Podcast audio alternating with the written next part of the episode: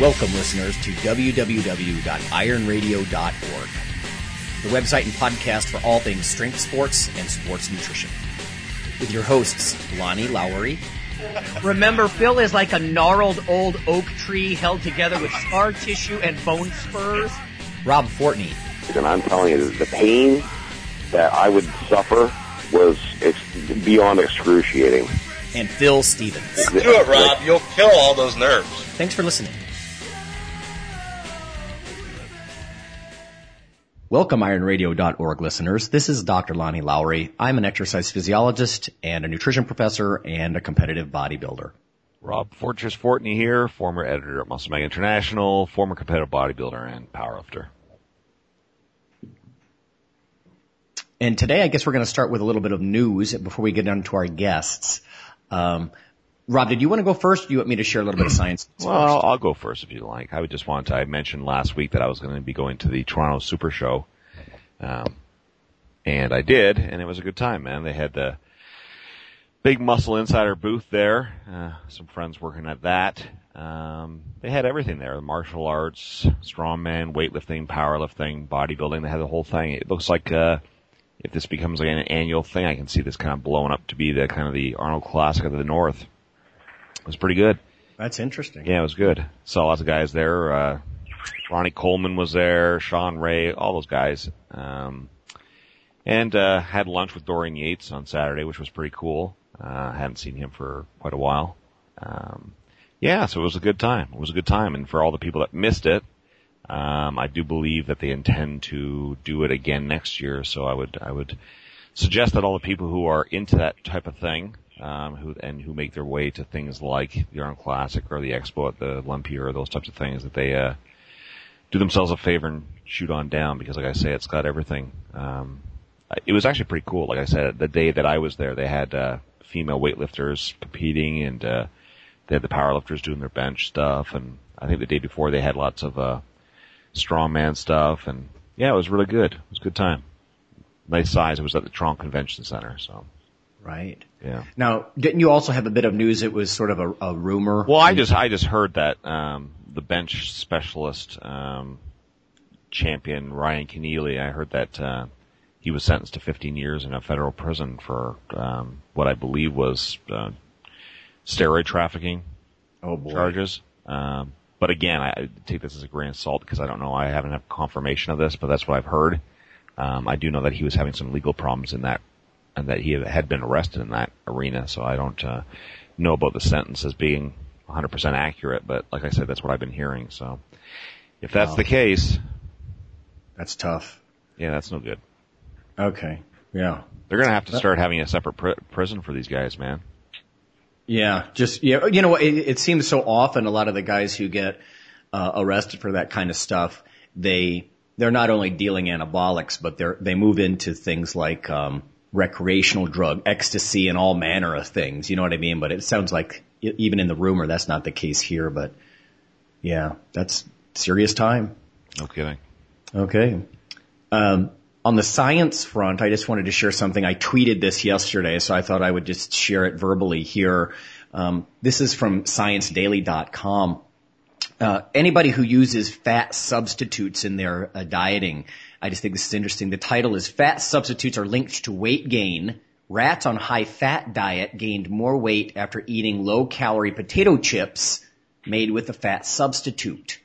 So, in other words, fat substitutes may be worse than just saying, you know, what the hell, and just eating the fat in the first place. This is a study done at Purdue University. One of the head researchers there said, this challenges conventional wisdom that foods made with fat substitutes help with weight loss. Our research showed that the fat substitutes can interfere with the body's ability to regulate food intake, which can lead to inefficient use of calories and then weight gain. So, wow. So, like, no free ride, I guess, here. Just a little bit more on this here. And again, you can see this on ScienceDaily.com. For rats on a high-fat diet, the group that ate both types of potato chips consumed more food, gained more weight, and developed more fatty tissue than the rats that ate only the high-calorie chips. So in other words, if they're mixing it up and having some of the, you know, fat substitute chips and some of the regular chips, they're actually getting fatter than if they just ate the regular chips. The fat rats also didn't lose the extra weight even after the potato chips were removed from their diet. Oh boy. Yeah, that's interesting. Yeah, so and again, this is out of Purdue University, but I am not a big fan, even as a nutritionist, of what the food technologist in the food industry does to us. I mean, how many blunders can we have? You know, margarine's better than real butter. Oops. Trans fats, maybe not. You know, or artificial sweeteners are the way to go. Oops, they might cause all kinds of problems. You know, so I mean, it's one thing after another. And now, I suggest people go look at that. I didn't look at exactly what fat substitute, if that's Olestra or what. Olestra is made from like a weird sucrose fatty acid blend. And things like that. But, yeah. And I think a lot of this has to do with the fact that, you know, there's a lot of, physiological things that happen when you eat fat, or if you try to fool your body, some of these things might still happen or they might go awry. Salivation and hormonal secretions and gut responses, you know, in anticipation of a meal. So when you try to fool that, I mean, it might seem smart on the surface. Oh, well, this fat has no fat calories in it. You know, it's like, well, yeah, but let's make sure this isn't, you know, fooling with a highly complex system that likes a certain sense of control in the human body. So anyway, keep an eye out for fat substitutes. Read up on it, people. That's right. Okay, today our guests, we have two. As you'll also probably notice, Phil's not on again with us this week. He had to take care of some personal business. So Lonnie and I will just be doing this alone. But our two guests today, we have Doug Miller, who's a natural bodybuilding champion, and Glenn Elmers. They're going to talk a little bit about their book, Biology for Bodybuilders, and I'm sure Doug will chime in with some of his bodybuilding accomplishments, and obviously we want to know a little bit more about you, Glenn. So let's start there anyway. Glenn, tell us a little bit about your background and your whole interest in this whole wacky world of weight training, this type of thing. Sure. Thanks for having us on. I'm actually not a bodybuilder, although I'm good friends with Doug and several other natural bodybuilders. I've been to a lot of shows and expedited backstage. I have done a powerlifting competition, and I have a strength and conditioning certification from Charles Poliquin. In fact, I was just up there a couple weekends ago for a follow-up course on anatomy for weight training. But I got into all of this fairly late, in my late 30s, and just got serious about 6 years ago when I met Doug, who was the biggest guy at my gym, and struck up a conversation. We eventually became friends and then wrote a book together. Gotcha. Now, Doug, why don't you, again, you're a natural bodybuilding champion. Why don't you trace back a little bit your origins in the sport and how you've arrived at what you are now as this, and tell us maybe some of the accomplishments that you have to your credit. Sure, and thanks again, Rob and Lonnie, for having us on here today to talk a little bit about our book. So my story is I was always a skinny kid. You know, I was and what I consider an athlete. You know, I was very active in high school, but I just lacked the size to really, you know, pursue that much further. You know, I got recruited by some smaller schools in college to play soccer and to swim, and actually also to play baseball, but I just didn't have the size. I was probably about 135 pounds soaking wet in high school, and that just wouldn't cut it. Luckily, you know, I was at least, you know, talented enough to get me that far, but, you know, certainly without the size, I couldn't go any further.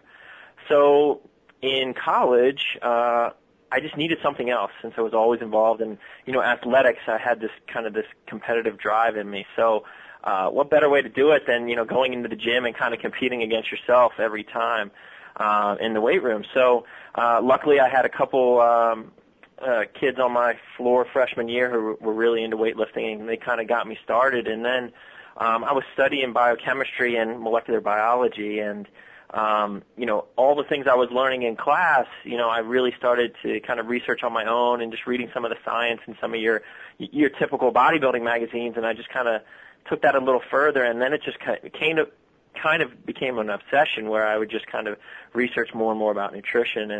And so then, you know, after I graduated school, I went on to, you know, working in the real world and you know, a couple of the older guys at a local gym kind of said, hey, you know, you should think about competing. You know, at this point I was probably still only 175 pounds, but I had a pretty good frame. And so I said, sure, what the heck, and, you know, I kind of figured everything out myself, dieted down, and, you know, I won the overall novice. I entered a novice drug-tested competition and won the overall in that competition. And, you know, kind of from there, I was pretty much hooked. You know, after that winning that first show, I kind of spiraled from there. And my second show, I entered the open division and won my natural pro card. And then I've competed for a number of years in the IFPA, which is the drug-free organization, professional organization of the OCB. So just as you're an NPC competitor and you get your pro card to become an IFBB pro, you compete in the OCB and then you become an IFPA pro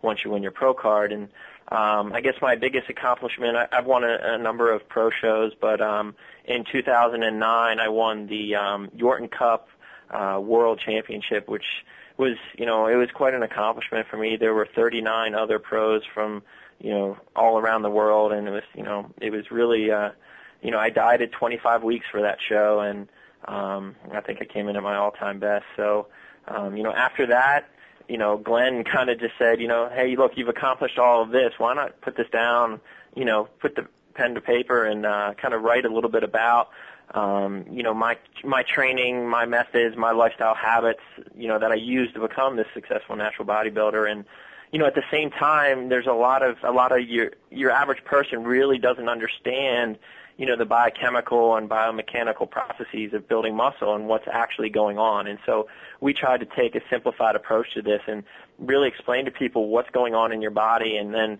you know, take from that, you know, how to do certain things to optimize muscle gain. So although the title says Biology for Bodybuilders, it's really not for bodybuilders. It's really for everyone, men, women, anybody who just wants to look good. It's kind of what is going on in your body as your strength training, and, you know, kind of how to optimize everything you do to, you know, kind of look your best. So in a nutshell, that's my story. And what is it exactly that kept you on the path of being a natural bodybuilder and not pursuing other... I mean, a couple things. You know, back in the age of, you know, Mark McGuire, you know, I certainly, there was something appealing to people blowing up, you know, and taking steroids and stuff. And, you know, the thought has crossed my mind before, but at the same time, you know, I think to myself, I was like, one, it's against the law. And so, you know, that was certainly a big issue for me. I wouldn't want to do that. You know, I work in a corporate world, or I used to work a little bit more in a corporate world, and, you know, I had too much on the line to risk it. And, you know, at the same time, you know, I was making great gains when I started out completely natural. And, you know, as you kind of progress, you know, it's harder and harder to make gains, but I kind of saw that as a challenge. And, you know, that's what I love about it. It's, you know, it really is a marathon. It's not a sprint, and it's all about, you know, kind of pushing yourself to the limit, you know, with kind of no shortcuts.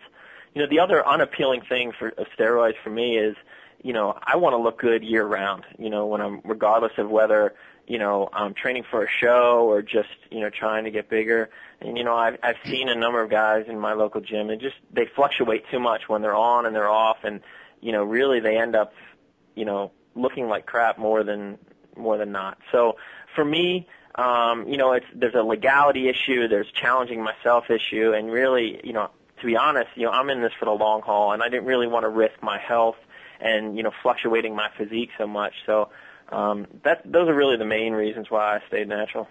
Right. And for people out there who are listening, certainly go and check out Doug Miller's website. It's DougMillerPro.com. Can people find the book here as well? Yeah, sure. They can. Well, there should be a link on there to our Amazon. So if anybody just can go to Amazon.com, where I'm sure everyone gets their books and CDs and things like that, you can just go to Amazon.com and just do a search for Biology for Bodybuilders, and it should pop right up. Right. And we've got a Facebook page too. Oh yeah, I was going to say, Glenn, do you have a website or anything else? Yeah, give us all those. Just go to Facebook and put in Biology for Bodybuilders, and it'll come right up. Okay. Yep. Okay.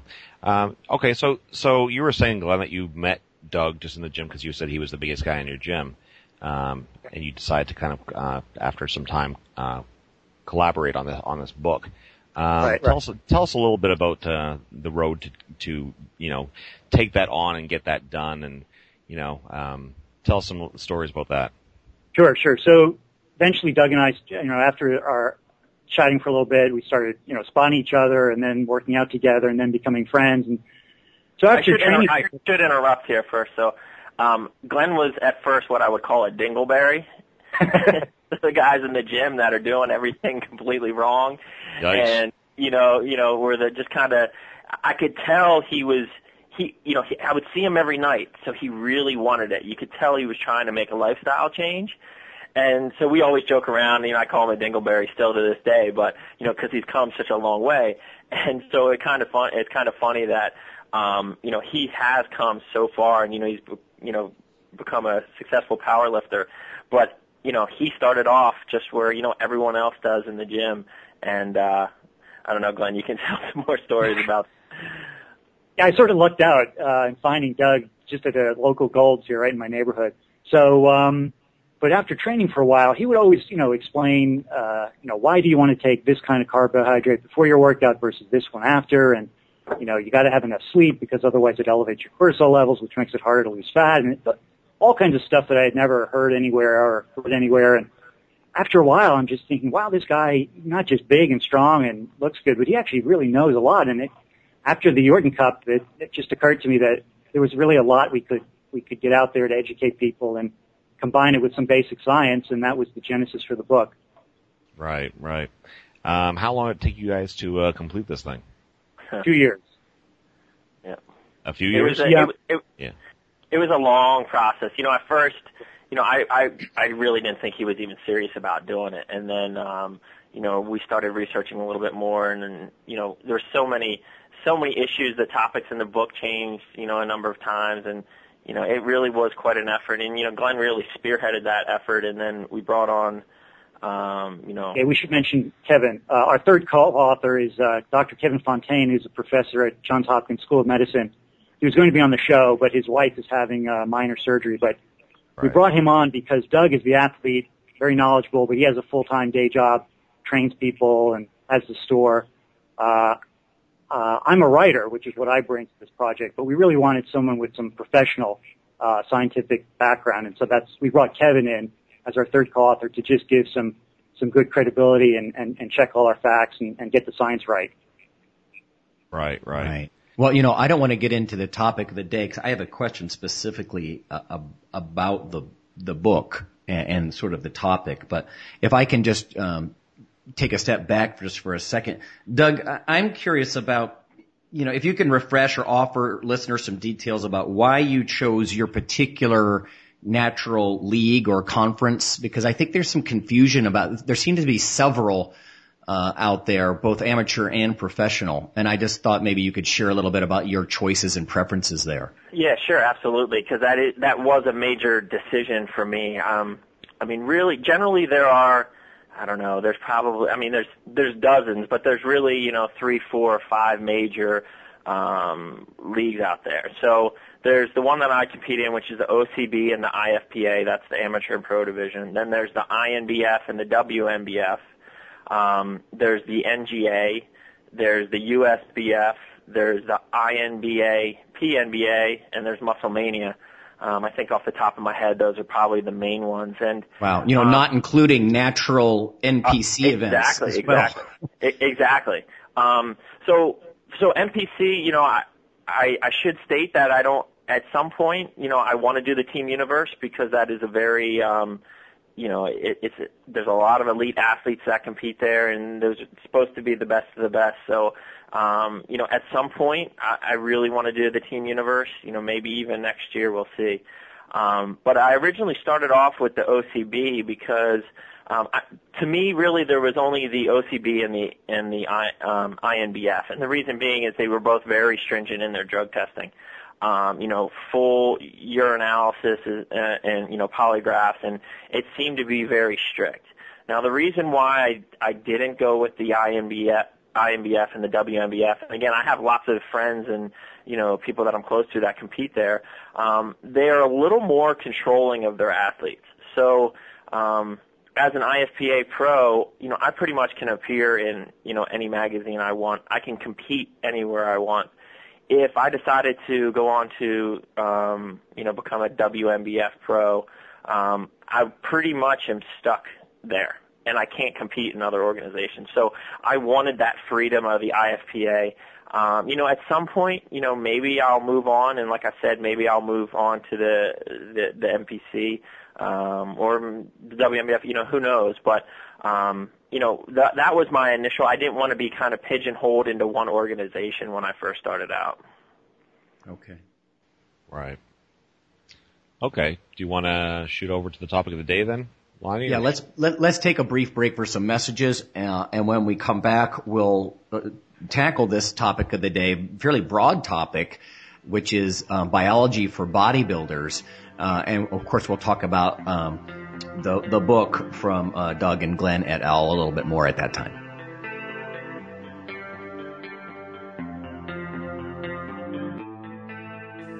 Hi, this is Dr. Lonnie Lowery, and on behalf of Phil and Rob, I'd just like to let listeners know that if you love us or you hate us, we'd like you to leave a comment or perhaps vote for us on iTunes. It helps us out quite a bit on the popularity side of things. You can also follow Dr. Lowry, me, on Twitter. It's Lawnman7 on Twitter if you want to do that. We also have a Facebook page, the Iron Radio listeners page. So whether it's leaving a comment or voting for us or following us on Twitter or Facebook, that would be fantastic. Also, occasionally Rob or myself will write an article for another website, and Phil will as well. There's currently one running on tnation.com about how to decide when to do more exercise versus diet when you're trying to lean out during those times of the year. So lots of ways to interact, follow us in other media, and vote for us, and keep things going strong on Iron Radio. Thanks.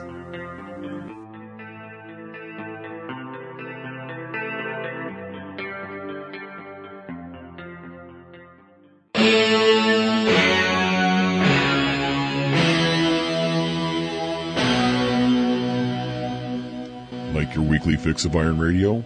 In addition to being a popular institute on iTunes, we are also on email.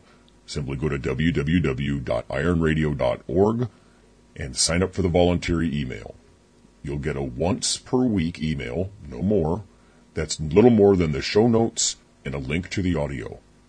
So go for it.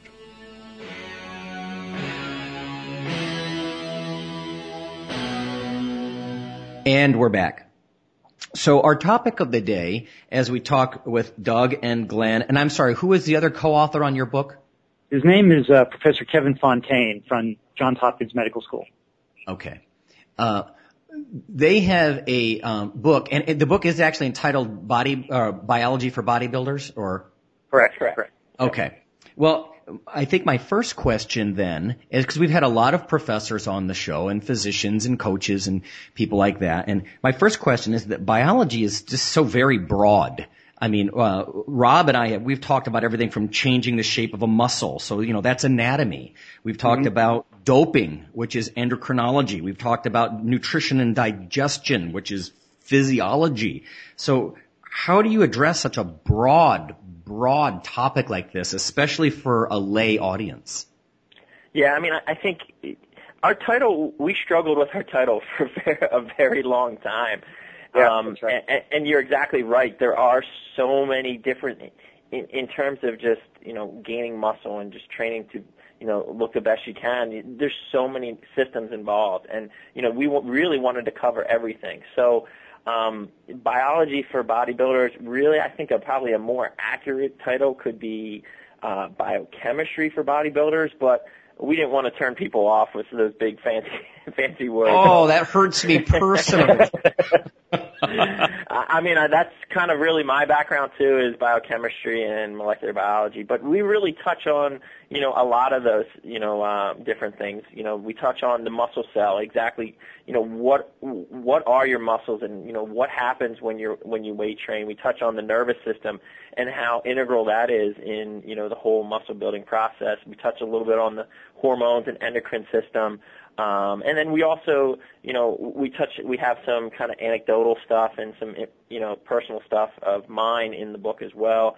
And there's also, a discussion of genetics, and really this is where Professor Fontaine really helped us out in this aspect, which I think is one of the most interesting parts of the book, talking about epigenetics and how kind of you're not really stuck and you're not really limited completely by your genetics. There's so many factors that you can change, and you can even change the way your kind of genes are expressed with your offspring just by giving the lifestyle choices that you make today.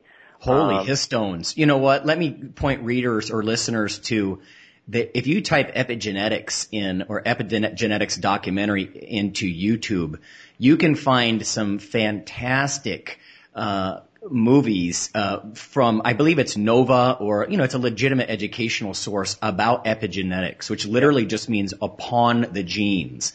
And they go on about how genes get turned on and off, but they also give lots of examples and they link it to nutrition. So just a little public service message, I guess, there. Go check out YouTube, type in, dig around for epigenetics. Maybe I'll put some of those links on the Iron Radio YouTube page so people can check it out. But right on. I'm glad you're discussing that. Yeah, and I don't want to. I'm certainly by no means an expert there, and like I said, that's where Professor Fontaine really, contributed to this book. But even in this process of researching for this book, I found some of those documentaries that you talked about, and there's some really interesting stuff where they follow, identical twins who, really have the same genetic makeup, and talk about all the environmental factors that change the way genes are expressed, and how that can change, pretty much everything about you, your physique and all these other things. And, a big part of that environment is nutrition, as you said. Right. Yeah. Nutrients can actually affect transcription factors and the way genes get turned on and off. In general, if you look at work from people like Claude Bouchard, who's a Canadian researcher from Quebec, he'll point out that body fat and body fat distributions, for example, somewhere around 25 to 40% genetic. And when I teach a class like medical aspects of exercise, I actually talk about that. I call it the pie graph of hope, because what it really is it says that more than 50% of everything that goes into your phenotype, your physical being, is your lifestyle, basically, not just your genes. So make no mistake, Rob and I have talked about this before. There's always the poor dude who, even in the face of anabolic steroids and perfect diet, he just doesn't look very good. But at the same time, yeah, most of the picture is lifestyle. And although genetics are hugely important for everything from shape to, how well you diet to how well you resist drug side effects. We've talked about all these kinds of things before, but it's always going to be a little bit smaller player than that pie graph of hope that shows, maybe 60% of the picture, or a good part of the picture, are more things like lifestyle and cultural and the way you live, right? So, yeah. Cool. Yeah, absolutely. There is still that little bit of element of genetics in there. Weren't you just talking the other day about people who can't get their soleus to grow no matter what they do? Yeah, I'm one of those. Oh, right. Yeah, the calf is one of those muscles that's, I don't know. Yeah, you see some guys. I was behind a guy just a couple of days ago. It's funny you brought that up. He was a heavier guy, and you might say, well, he's heavy, so he's pushing himself around. But that's not always true, because all heavy guys, all basically over fat guys, do not have huge calves automatically. But this guy had Christmas hams hanging off the back of his legs. And I was like, that's just so genetic. I mean, they were rock hard. They were huge. Even though the rest of him was very soft and overweight, he was obese. Wow. And I know what you're saying. And there's other people too. They can train their calves, till they're ready to shoot themselves, and just not a lot happening there. Yeah, so. I was just going to say, if we're on the topic of calves, I was at the pro show, like I said, and that Ben Pekulski guy, I think that's his name. He's a Canadian new pro. He was walking around, and he seriously has the largest calves of any human being I've ever seen in my life. Wow. And that's saying a lot, by the way. I've seen some pretty big freaking calves. This guy's got. Yeah. I've heard of this guy named Eric Fankhauser. Actually, I do know the name. Yeah. Yeah. He's got some of the biggest calves you'll ever see. It's amazing. Wow. Yeah. Oh, so just the point I wanted to make in the book, I'm sort of regret that I mentioned that, because the whole point of what we say about genetics is that it's not really a limiting factor for most people. The fact is you really can accomplish extraordinary things if you put your mind to it. And so we actually throw in a little picture of Doug when he was 18, about as skinny as a beanpole, and contrast that with the cover on the book where he's 200 plus pounds, just to show people that, you know, don't use genetics as an excuse to feel that you're limited. Yeah, right. I mean, you know, and even the shape of a muscle, like Rob and I have talked about, there are supportive muscles, other soft tissue, you know, surrounding sister muscles that you can develop, and you can have, for example, if you have a short biceps, you can do an awful lot with the brachialis to make it look, your upper arm look really good. You know what I mean? So, I mean, and same thing with soleus versus gastroc for your calves or whatever. So, yeah, point well taken. I mean, you know, everyone does have that different genetic makeup. Everyone does have different distributions of the muscle, different types of muscle fibers. And, you know, I think one of the other big points in the book and that we talk about and we give some, you know, good examples is that, you know, because of these different makeups, you know, everyone responds differently to different things. And, you know, it's really key to figure out what is working for you. You know, I train people all over the world. And, you know, we have, you know, dozens and dozens of clients, and, you know, there is definitely not one, you know, right way of training and dieting. And it's one of those things that you really need to experiment with until you really find what's working. You know, for me, for example, you know, I'm a huge believer in high volume, and generally I find that most of my clients respond really well to it as opposed to something like a max OT or more like HIIT training. However, you know, in terms of rep range, you know, where most people are training for, you know, trying to put on some size, I mean, they're training in the 6 to 12 rep range. For me, I mean, generally, my training really never goes below 12 reps. I mean, sometimes I go, you know, really low on some deadlifts occasionally and some squats, but most of my training is in the 12 to 20 rep range, which people think is crazy. Now, it's not lightweight. It's just the way I'm pushing myself. But that's how I've really trained myself, and I found that, you know, my high-end lifts, you know, my very, you know, max-out lifts are not very strong. However, I can do a pretty decent amount of weight for a lot of reps, and, you know, I think I really respond to that. And certainly not everyone's like that, and it has a lot to do with my genetic makeup and my, you know, the way, you know, my muscle fiber distribution, but so people really need to kind of experiment with this, and don't be afraid of, like, I have to be in the 6 to 10 rep range to put on muscle. You know, you really got to kind of think outside of that and figure out what's going to work specifically for you. There's nothing set in stone. Right. Yeah. So I actually have I'm sorry. Go ahead, Rob. No, I was going to say, yeah, because Glenn, you emailed me, and we're mentioning some of the volume and reps and that Doug does. I think you said he was deadlifting instead of, I can't remember what you said. I think we put this is just a PR that Doug said a few weeks ago, and I videotaped it. You can find it on YouTube. D was 405 by 30, right? Deadlifting. Yeah. So 4 plates on each side for 30 reps straight, just going and going. It was pretty impressive. Yeah, that's nutty. Actually, yeah. Before I ask my question, so that's something that's always impressed me about Rob, actually. So I could see you guys talking about that, because when I watch Rob do something like 10 sets of 10 with 315 or something, just to be a nut, you know, that's what's always impressed me is Rob's ability to brutalize himself with, you know, moderately heavy to heavy weights for that kind of volume, because there's if I did 10 sets of 10 with 315, I would be dead. I would die by the end. There's no way. There's absolutely no way. But we love German volume training. Well, this brings me to my question then. I had scribbled this down earlier, and you're already starting to address it. And that's that, you know, nutrigenetics and performance genetics. In fact, I think performance genetics is the actual study of performance genetics is catching up with the nutrigenetics thing. But these things in nutrigenomics, they really show individual differences are just really important on key points. And I was curious that when you're writing this book, especially Doug from the athlete's perspective, I mean, how do you address the fact that, I mean, I'm sure you're not assuming that what works for you works for other people.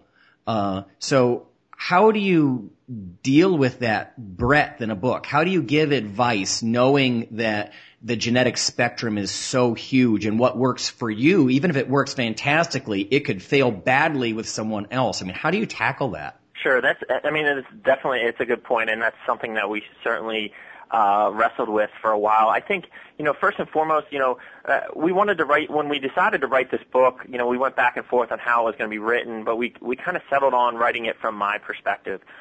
We had, I get people pretty much every day emailing me about certain things, and, what do you do for this? What do you do for that? And so, I get a little tired of answering those questions. I always answer them, but so I wanted some place of putting down, what do I do? What works for me?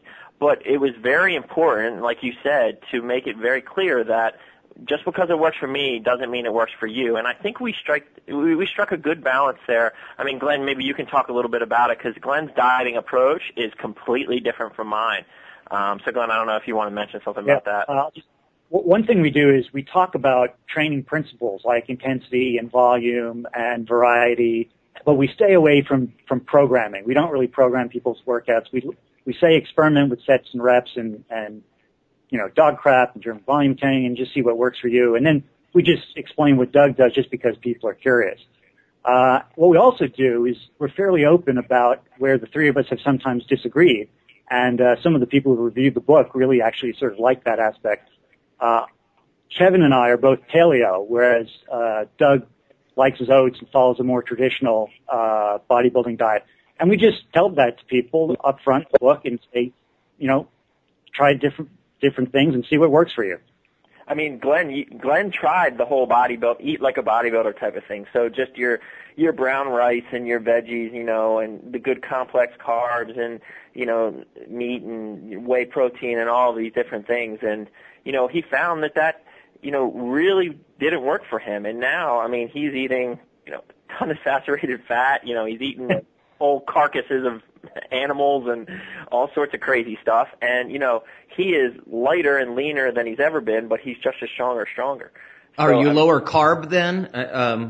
Glenn, I'm lower carb just by default, not by intention. I mean, I still have sweet potato before and after, but because I don't eat any grain, so no pasta, no rice, no bread, it just works out to be lower carb. But I'm not keto or anything like that.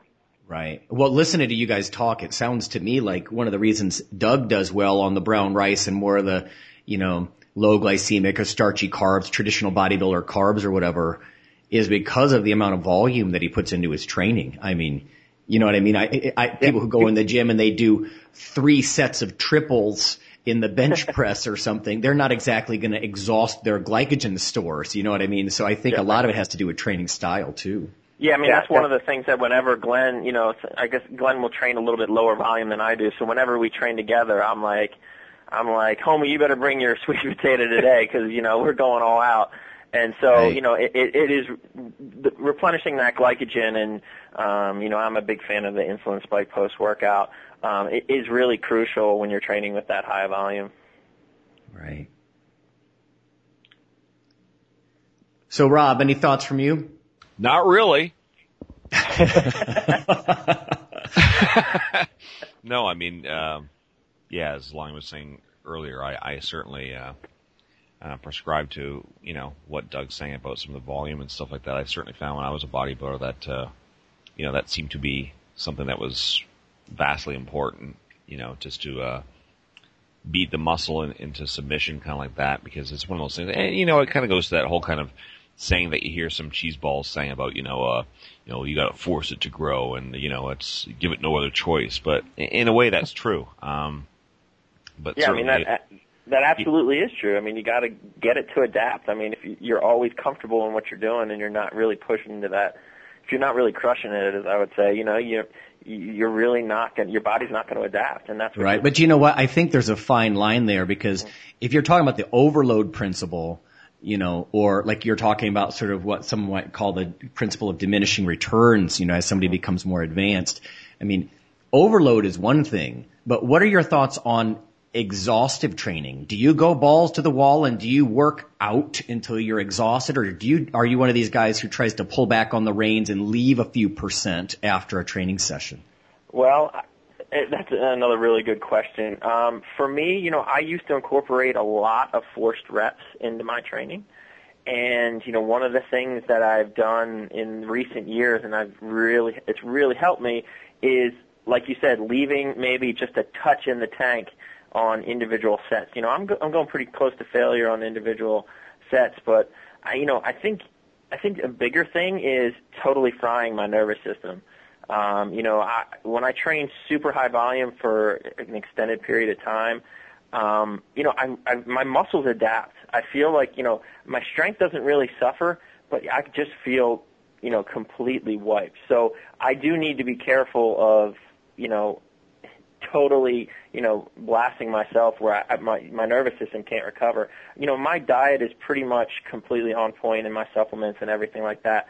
So, I really feel that the human body can do a lot more than the average Joe thinks it can do in terms of, recovery and pushing itself.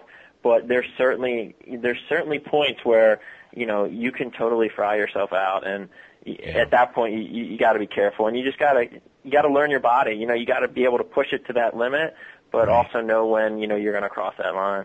That's what sort of irks me sometimes when I hear a bodybuilder turned nutrition guru or somebody who uses a lot of anabolics or something, and he starts giving advice like, all overtraining's a myth and it's just under eating, or they say stuff like that. And that just makes the physiologist in me sort of cringe because, it's like, listen, dude, you're able to eat nothing and train like an animal, and not fry yourself because you're on 1.5 grams of enanthate or something like that. And, that's not going to be the case for the skinny kid, ectomorphic kid. One of the things that you just made me think about was years ago when I was preparing for a bodybuilding show, I drove myself into full-blown overtraining syndrome. And I haven't talked about this on the podcast much, but this is mono-like symptoms. Ruined, and it's actually defined in such a case that, motivation is almost zero, your nervous system is fried, you're getting upper respiratory tract infections, and even 2 to 8 weeks, up to 8 weeks off doesn't fix your situation. And I think it's important for people to realize that if you can't pull back on the reins, and that's always been a problem with me, is how do you not go off in the gym? When I've got some heavy metal in my ears and a bar in my hands, it's really hard to walk away with 10% in the tank, right? So anyway, point A, overtraining is real, but I know a lot of people use it as an excuse too. So it's only the psychotic people, I think, who overdo it to that extent, or people who might be genetically prone. I tend to be a smaller, thinner type person, compared to Rob, who's, I always joke, is built like a refrigerator, and can just punish himself. Well, gee, thanks. Well, you know what? You're 300 pounds. You're as thick, across your shoulders as you are across your thighs. You're just a giant rectangle to me, cube to me. Sounds aesthetically pleasing. Well, but, you're massive. You're a massive block. And I'm not built like that. So, when I train with people like you, I got to be careful and realize that, I'm frying myself. But the other thing was I was going to ask Doug is then how do you leave that few % in the gym? Don't you have that warrior urge to? So let me clarify a little bit there. So I'm training right up to failure, and I just, I really eliminated those force reps, and that has helped a lot. Now, I really do push it to where, my philosophy and my approach and what I found has worked for me is if you're walking into the gym, there's no sense in going in there and doing, just 30% of the weight that you usually do. I don't really believe in back off workouts. What I believe in is going into the gym and absolutely crushing it, but then giving yourself time outside of the gym with the proper nutrition to recover. So I'm all about if you're going into the gym, push it to the limit, but make sure you're giving those body parts enough time to recover before you hit it again. And if you do that, your body will, you know, your body will recover. So it's a little bit different from what you were saying there. You know, maybe it's held me back a little bit, you know, to my fault. You know, I really have trouble leaving some in the tank. And, you know, usually I don't. But at the same time, I'm also really good about, you know, developing my training splits and my nutrition where I do give, you know, each body part plenty of rest and nutrients so that it does recover, and then I am getting stronger, you know, quite often. Okay, so let's dig into that a little bit for listeners then.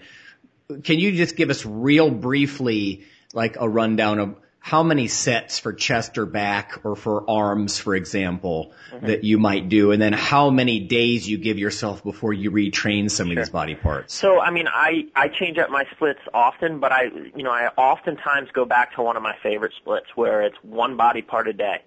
So it'll be Sunday, you know, you train quads and calves. Monday you're training chest. Tuesday you're training back. Wednesday you're training arms. Thursday you're training hamstrings and calves. I always like to split up my legs. And then Friday you're training shoulders. Saturday, you know, you're completely off. And by doing that, you know, I find that I really do recover well. And, you know, I'm giving each of those body parts, although, you know, you are training them as secondary muscles and some of the other things, you do give yourself a lot of time to recover. So for chest, I train with a lot of sets, but there's also in there a lot of warm-up sets. So let's say I start out with, I might do 5 exercises for chest. You know, the first exercise, it might take me, if we're doing dumbbells, it may take me 5 sets of nowhere near failure to, you know, to warm up to get me ready to, you know, tackle the 150s or something like that. Mm-hmm. And then I'll do 2 work sets, you know, all out, pretty much pushing right to failure, and then maybe throw in a drop set.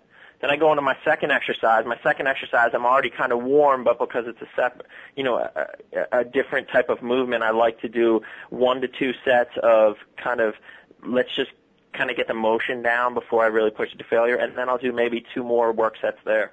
Then I go into my third, fourth, and fifth exercise. I might do, again, you know, 3 sets where, you know, 1 to 2 of those are kind of just, you know, still moving decent weight but not going to failure, and then on the last one I'll go to failure. So for chest, if I do, you know, it's a different, you know, I'm doing a lot of sets, but really I'm only doing, let's see, 2, 4, 6, 8, you know, 8 to 10 sets to failure, which, I mean, that's still a decent amount.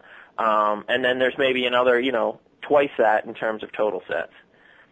Okay. So for like a chest or a back, yeah, it made me think about, especially when you were saying one body part per session. Yep.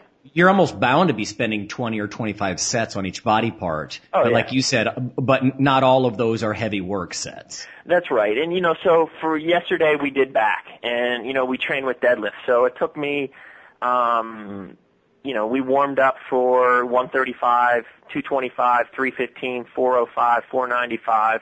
So I did 5 warm-up sets, nowhere close to failure. And then I decided I wanted to go all out with 545. So I did 10 reps with that. And then I wanted to do one more set with, you know, 585 and did a work set with that. And that was it for deadlifts. So really there was 2 work sets there, although it just takes a while to kind of warm up into that. Second exercise, we went into a old school, put the barbell in the corner, T-bar row. We did maybe 2 sets of kind of, you know, kind of getting used to the weight, 20 reps each, and then I did 2 work sets kind of all out. We moved on to some rack deads, superset with some shrugs. We did 3 work sets, you know, 3 sets there.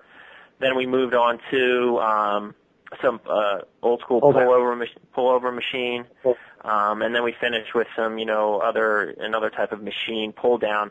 And on those machine pull downs, it's really, you know, the first couple exercises I'm really taking my time so that I, you know, recover and am able to crush each set. And then as we move through the workout, we always kind of speed up, and our rest kind of goes down. And at that point, I'm training a little bit more for, you know, kind of, you know, flood the muscles with blood and really get a nice pump. Yeah. Okay. Well, maybe last point that we'll be able to cover here. I just wanted to touch on, can you, and I know I'm trying to force you in a way to give me a total number of sets, and there's a lot more to it than that. And I'm going to do the same thing with nutrition. Give me like a calorie value, like for off season versus dieting, for example, with maybe some, you know, grams of protein, carb, and fat, or a typical day of what you might eat, anything like that. So, So listeners can, you know, mesh that with that type of training. Sure. I mean, I'm probably, when I'm training with weights, I'm probably 3,500 to 3,900, 4,000 calories a day. Generally in about the 40-20 breakdown of percent of calories from each macronutrient. You know, okay, just back up. 40-20, and then just tell everybody, just be clear for which is which. That's protein, carbs, fat? Protein, carbs, fat. And, you know, generally, you know, my protein, I've actually in recent years have, you know, lowered that a little bit. I mean, I used to be eating over 400 grams a day, and I don't think I need that much anymore. So, you know, I'm probably around, I don't know, 350. And, you know, so sometimes my, you know, my carbohydrate intake is more than 40% of my total carbs, or my total calories. So about 350 grams of protein, you know, about 20%, of my calories come from fat, and the rest are coming from carbs. You know, all healthy, you know, carbs. I don't eat crap. I don't really go out, and eat a whole bunch of junk. And then when I'm dieting, you know, my diet starts that high. You know, I'm a big fan of carb cycling to kind of give the metabolism a nice little spike and keep your body guessing. So my high days will start out, you know, at that, you know, well over 400 grams of carbs a day, and my low days are, you know, maybe at around, you know, 300 grams of carbs. And then as I move through a 20-week diet, I'm a big fan of dieting long and slow, especially if you're doing it naturally. You know, your body's very catabolic, so you really need to, you know, do it nice and slowly. You know, I just slowly pull those numbers down, and then towards the end of a 20-week diet, my calorie levels are probably at, you know, maybe my, you know, maybe 22 to 2,600 calories depending on the day, as opposed to, you know, 35 to 4,000 calories a day. Right. That's still a moderate amount. So you're doing lots of, maybe just quickly describe what you do for any kind of aerobic activity or cardio or anything like that. Sure. You know, I find that HIIT cardio works well for a lot of people. For me, because I'm so intense in the gym and, you know, always pushing it right to that limit, I don't want to spend that intensity. Especially when you're dieting, you only have a limited amount. I don't want to spend that on cardio. So for me, in recent years, I found that just low intensity, steady state, maybe, you know, after wake up in the morning, throw some BCAAs down, have a scoop of whey protein. I'm not a fan of, you know, fasted cardio at all. And then go hit some, you know, maybe half an hour to 45 minutes, maybe even up to an hour of just walking on an incline, just squeezing the glutes and hams as you walk. You know, kind of a low intensity, but you're still sweating, you're still working somewhat hard. And, you know, that cardio really depends on where I am in my diet. You know, it might start off, I'm doing that once a week, and then towards the end, maybe I'm doing that 6 days a week. So it's one of those things that it kind of, all of that gets adjusted as I move through time. Right. How old are you, Doug? I'm 31. Okay. Yeah. In fact, we were talking to Dr. Cotter, Josh Cotter, last week about this too. And honestly, your approach to contest prep is almost exactly what I do. 20-25 week diets, what I call non-panting cardio in a semi-fasted state, meaning just a little bit of protein or leucine or something. Exactly. You know, and for the same reason. I think you're a cross trainer, and I think Rob can probably concur. If you're spending a ton of intensity on your cardio, what the hell are you doing? I don't think you're a bodybuilder at that point. Right, exactly. So, that's kind of fun to hear, I guess, but partly because I agree. But, and you know what, as we just start to wrap things up, I wanted to point out, you said you eat a very high protein diet, and I didn't mention this in the news, but this weekend is the ISSN meeting that we've been advertising on Iron Radio for a year, and I'm going to give a big talk on high-protein diets, actually. But there's a lot of good information there, too. I'm actually going to share some data about what high-protein diets really do to bone and kidney physiology, which is not much, as it turns out, despite what you heard. So Anyway, the ISSN meeting is in Las Vegas this weekend.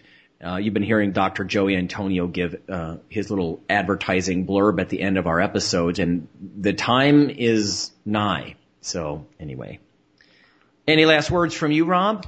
Not really. I think it's been a good show, and certainly got a lot more out of it than I was even hoping. So good stuff, man. And just so people know, again, you can go to the Facebook page and look for Biology for Bodybuilders, the book.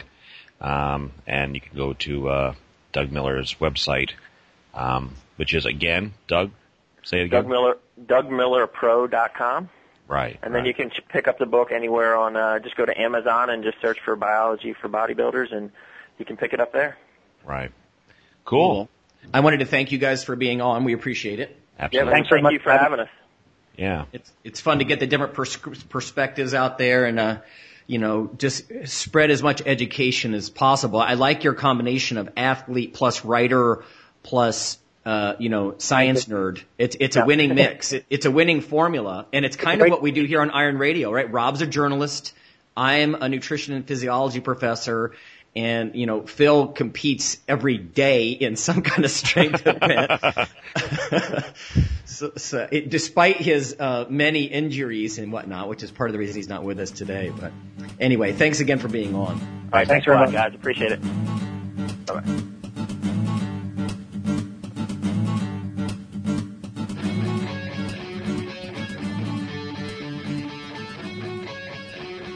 Iron Radio is accepting donations. If you like what we do, the professors, the scientists, the bodybuilding show promoters, the athletes themselves in powerlifting and bodybuilding, please consider making a donation or maybe buying something from the ironradio.org store. We also are accepting supporting members. So for $4 a month, which is frankly less than the bank sneaks out of your account in fees, you can step up and support a form of sort of public radio for the bodybuilding and powerlifting and strength community. And we'd like to also announce that with our 100th episode, we're going to offer that caption contest on our Facebook listeners page. So go to Facebook, type in Iron Radio, look at the pictures of Phil and Rob. We're going to have a picture of each of these guys and caption the photo. It should be fun. So again, go to Facebook, Iron Radio listeners page, and tell us what Rob and Phil are doing, at least in your head. Should be fun, and you'll win a prize if we choose you as the funniest caption. Thanks. For the best sports nutrition information on the planet, make plans to attend the 8th Annual ISSN Conference and Expo, June 23rd to 25th, 2011 at the Westin Las Vegas Hotel, Casino, and Spa. We'll have the latest on creatine, beta-alanine, protein, nutrient timing, and much, much more, so... For more information, go to www.theissn.org.